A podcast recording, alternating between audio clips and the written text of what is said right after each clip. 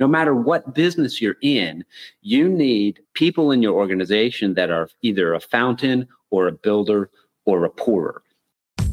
Welcome to the Growability Podcast, teaching business and nonprofit leaders a more excellent way to run a business.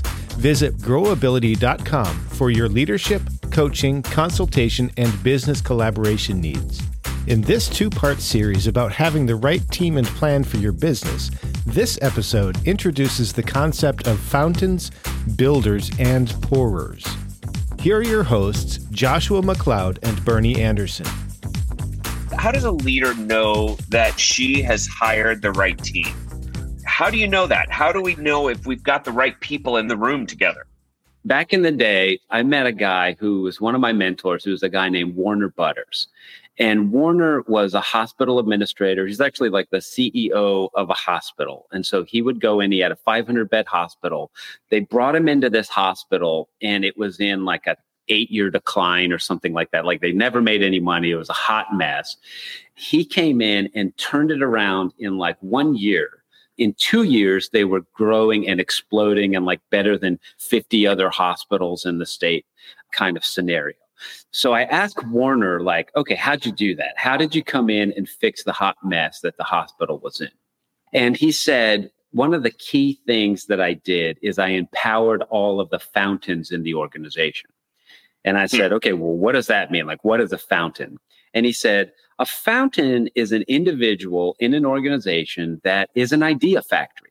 They come up with a workaround if you've got a problem or you have an opportunity, they come up with the idea and they're like, we could do this. We could take this market. We can serve these patients better. And he said, so what had happened in the organization is all of the fountains, like all of the good idea people were being so shut down by the system and by the man that every time they came up with an idea, they got smacked down. And so there weren't any really good ideas happening in the organization, in the hospital. So he said, so one of the things I had to overcome was is I had to figure out how to empower fountains to bring their best idea to the table. The next thing we needed to do is we needed to have really good systems and processes. And I'm like, okay, so who do you, what kind of individual, if you have fountains, who are the individuals that are your systems and processes people? And so he said, so I would call these people builders.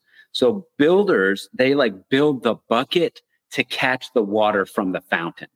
Fountains are fantastic in that they create these great ideas, these great concepts. They're a little dangerous if you walk into a room and there's a fountain, you know, shooting off. Well, now there's a mess everywhere. So there's right. water on the floor, there's water on the ceiling. You know, how are we going to catch all this. So what the builder does is the builder comes in and says, I see your idea there. This is a really great concept. I see what we can do. Let's see if we can build some structure around that idea, a container for that concept so that nothing spills out. You know, when the water flows right. into the bucket, it's something that we can contain, we can make it profitable, we can make lots of people do it. So he had the fountains and he had builders. And then he said, finally, there's the pourers.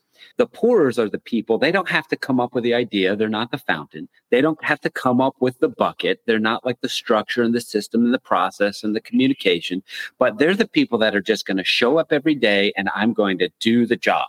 So this is the nurse, this is the doctor, this is the administrator, this is the front desk person. Like, what's the work to do?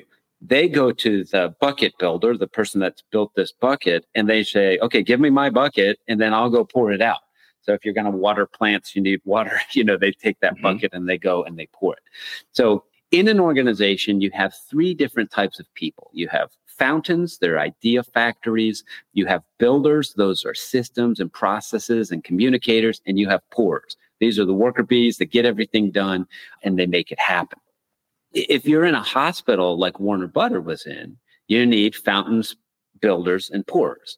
It's the same exact thing if you are in a manufacturing company. I need fountains, I need builders, I need pourers. It's the same thing if you're in a restaurant. We need fountains, we need builders and pourers. If you're a CPA firm, no matter what business you're in, you need people in your organization that are either a fountain or a builder or a pourer. So the first step to make sure that you have the right team is to make sure that you have at least one fountain in your organization, at least one builder in your organization, and at least one pourer in your organization. Because if I have a fountain that's coming up with all these concepts and all of these ideas, but they're never put into a system or a process. So it's just the fountain that flows out, but it never makes it to the bucket. Then that water is never going to make it to the plant that needs the watering.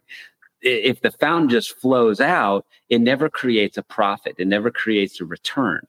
If I have a great fountain and I have a great builder, I have a great bucket builder and I've got all these great ideas and I've got all these systems and processes, but there's nobody actually getting it done sometimes the people that come up with the systems and processes get bored like doing the work.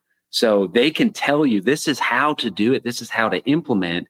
But when it's actually like go out and dig the hole all day, they don't like digging the hole all day. So they, they don't actually make right. that happen. You know, actually, Joshua, what you said is really is good. That hey, my business needs different pieces to accomplish different purposes. I need a fountain. I need someone to build systems so that the water can go into a bucket, a bucket builder. I need someone to pour the water in the right place at the right time with the right people, right? I'm just wondering what kind of advice we can give to people to help them do that, you know? Yeah. So, one of the first keys is just really understanding you're not going to be fantastic at all three of those things.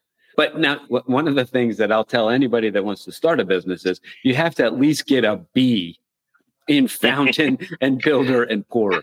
It's yeah. it's not like you can just pass by. Well, I've got this. My idea is so good that it's just gonna it's just gonna right. make everything happen. No, your idea is not so good if you don't have that idea in a system and process that's actually going to make money, and if you don't show up and work from you know nine to five every day making it happen, it's not right. going to go anywhere the first thing is to think, okay, at least in our organization, we need to have a B across the board.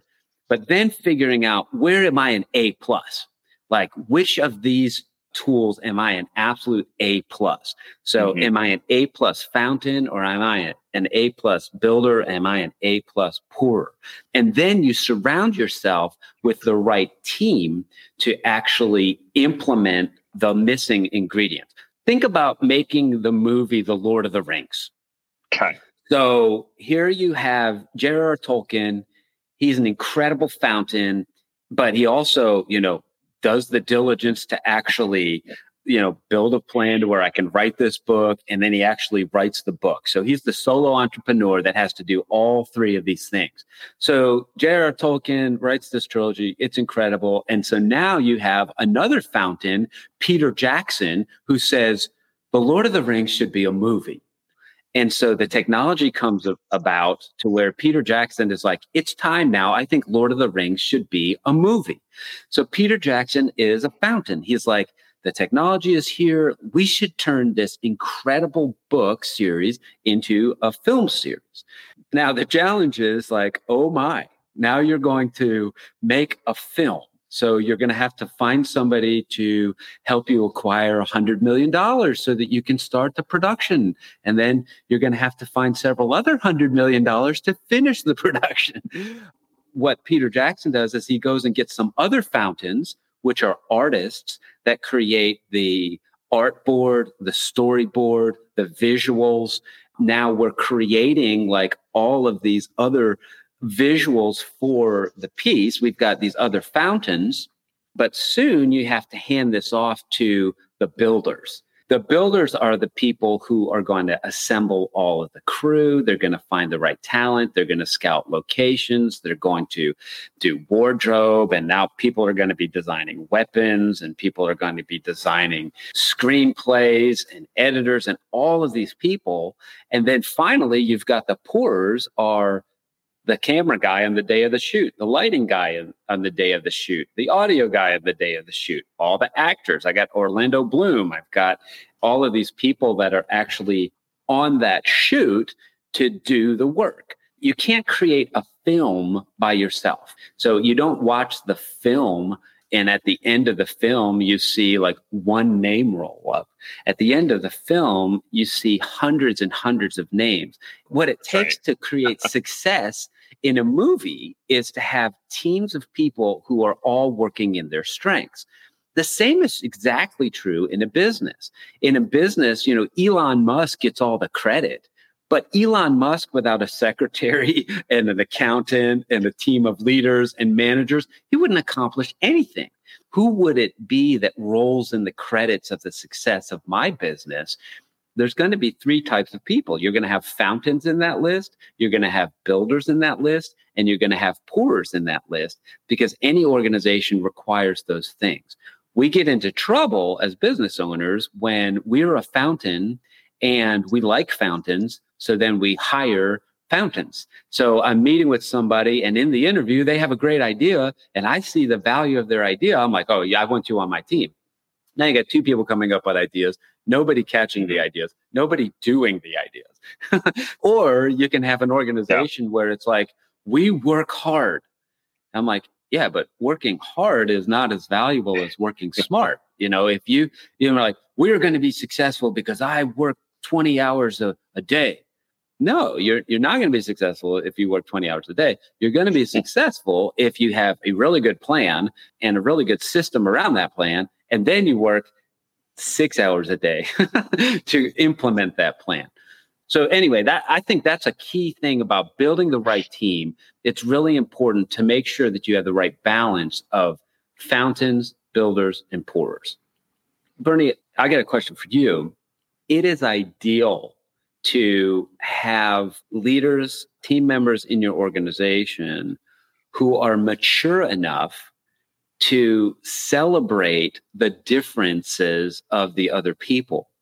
Immaturity in an organization looks like, well, that person is just stupid because they don't go do the work. Or, hmm. well, that person is just stupid because they can't come up with any ideas. Or that person is so stupid because they, they don't really see the value of the system and the communication. And I can't believe they had that idea or they did that work without really connecting all the dots. How do you add maturity? How do fountains and builders and pourers actually mature in an organization? Hmm. Yeah, that's a very good question. I don't know if I have the uh, entirety of the answer to that, Joshua, but the thing that comes to mind as you say that is just like there's a selfishness that I think a lot of times we can bring to the table if we're not careful. My organization is about me, my work is about me, my job is about me. Even if you're just working for somebody else or whatever, this is about me and my career and my way to move forward. Maturity is when we start thinking about other people. Yeah. And we begin thinking about ourselves as a team and not as individuals. This is like our American downfall. We're all John Wayne, you know, cowboys. And that's a super immature way to actually lead an organization. It's a super immature way to run a business. I think maturity starts when we begin to celebrate the differences to celebrate. Oh my gosh, you're a bucket. Buckets are awesome. Wait, you're a pourer.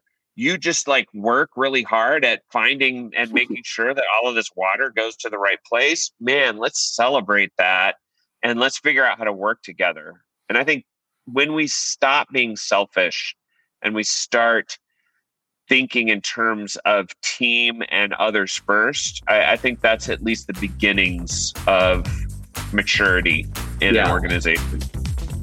Thank you for listening to the Growability Podcast. We hope this episode helps you run your business in a more excellent way. The mission of Growability is to equip leaders to flourish in their life and work by developing vision, rhythm, and community. To discover if there is a more excellent way to run your business, visit growability.com and speak with a certified Growability coach. Subscribing to this podcast helps Growability equip leaders throughout the world, and we appreciate your support.